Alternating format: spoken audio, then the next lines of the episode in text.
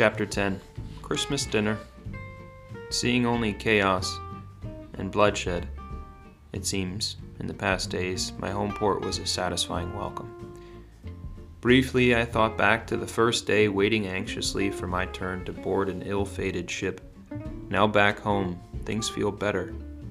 Slowly, my heart feels calm, my body poised and head clear, knowing that I've achieved my goal, survived the adventure. Watching the blacksmith and our new friends, I know that my wife and pups will receive the best Christmas gift possible when I arrive. The ship glides into port, blacksmith John and Scotty begin with finding a ride back to the shop, and the father, captain, and I begin unloading our goods. Luckily for us, the day is cold, but no snow, which should make for an easy and swift trip on the dirt roads. It's almost mid afternoon, and the ship is secured and paid up at the dock, waiting for the captain's return. Scotty looks at it, beaming with hope that soon, when they come back to this point, he can spend some real time with his own father the way they should. He asked if I could come back with them when all this was over. Of course, he knows I will always be here, and he could visit me at his delight. Before we separate, though, we're going to be together on this very special day of the year. In my mind, he is family, but I must care for mine until the time comes where they care for me. As we all move closer to our destination, everyone is in a cheery mood and anxious to see the predicament of the blacksmith's home. I had no way of explaining what may await them when they get there, so they were preparing for anything. We enter the small town of his home and business, two brick pillars welcoming the visitors, beautiful copper awnings jeweled by the smith himself, curling at its sides. Brown dirt, pebbled roads guiding us past small homes of the townspeople, and in the distance, vast fields spotted with some patriarchal chateaux so popular to the surrounding areas. The broad-leafed maple and acorn trees, now shedding their last dying leaves before true winter sets in, lined along our route stretching high above. It was a cool sunny day, with the feeling of snow in the air. Well, we arrived, we all, slowly, step out of the long four man horse carriage. We lined up in front of the tall black doors of John's home.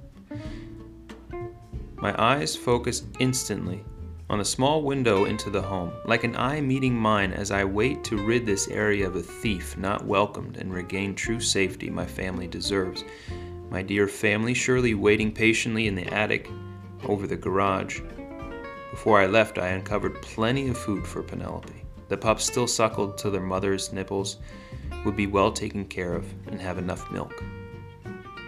For whatever reason, I was frozen still, like watching a play unfold in front of me. The men, one right behind the other, entered through the front door. Loud voices echoed in the air, and a shocked, bloody, and terrified drunk thief stumbled out of the door where they entered, smashing down into the hard, rocky side of the street. The captain followed. He was cursing him along the road and assured his return will never happen again. The house was rid of its sinister dweller. After the small play ended, I was finally able to move, and like a flash of light, I raced to the back. I flew up the familiar stairs, and I left only a few weeks ago. After such a long stretch, I suddenly found myself back home in the arms and warm bodies of my sweet Penelope and the little ones.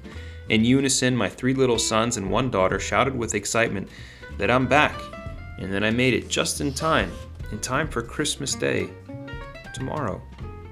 Unaware with all the happenings and the adventure to get the blacksmith back, I realized today was indeed Christmas Eve, a cherished day to be with family and enjoy time in winter's peace. So exhausted, I fell asleep in my own bed, awoke to the sound of chatter and barks, a sweet music my pointy ears longed for. I headed downstairs to see a magnificent feast prepared in a candle-lit pine tree decorated for the holiday. Apparently, all morning the men in my family let me sleep through the preparation and surprised me with the love I could ask for on this special day. It was only noon and the feast began with the most welcome splendor. Roast, of course, which steamed and smelled of heaven, thick green beans on the sides, sweets decorated by sugar, and ten types of fresh bread gathered from the corner baker. This truly was a feast for the rich. Captain Foreman spared no expense as they drank the town's finest wine and pulled out dark, full cigars to accompany the true strong port wine for dessert. Eating and being merry through the midday, I spent much of the time with my dears I missed most. Thinking back now on my decision to leave my family in search of a far off destination only to return with hopes that order could be restored, I knew it was time to surrender my adventures for future generations. Now, my next adventure would start with my family and friendships to bring in the new year. My only wish this Christmas is that they rejoin us again and again on this special day. The night was coming, our bellies full, and our last surprise of white flakes silhouetted the gardens outside. A white Christmas at last.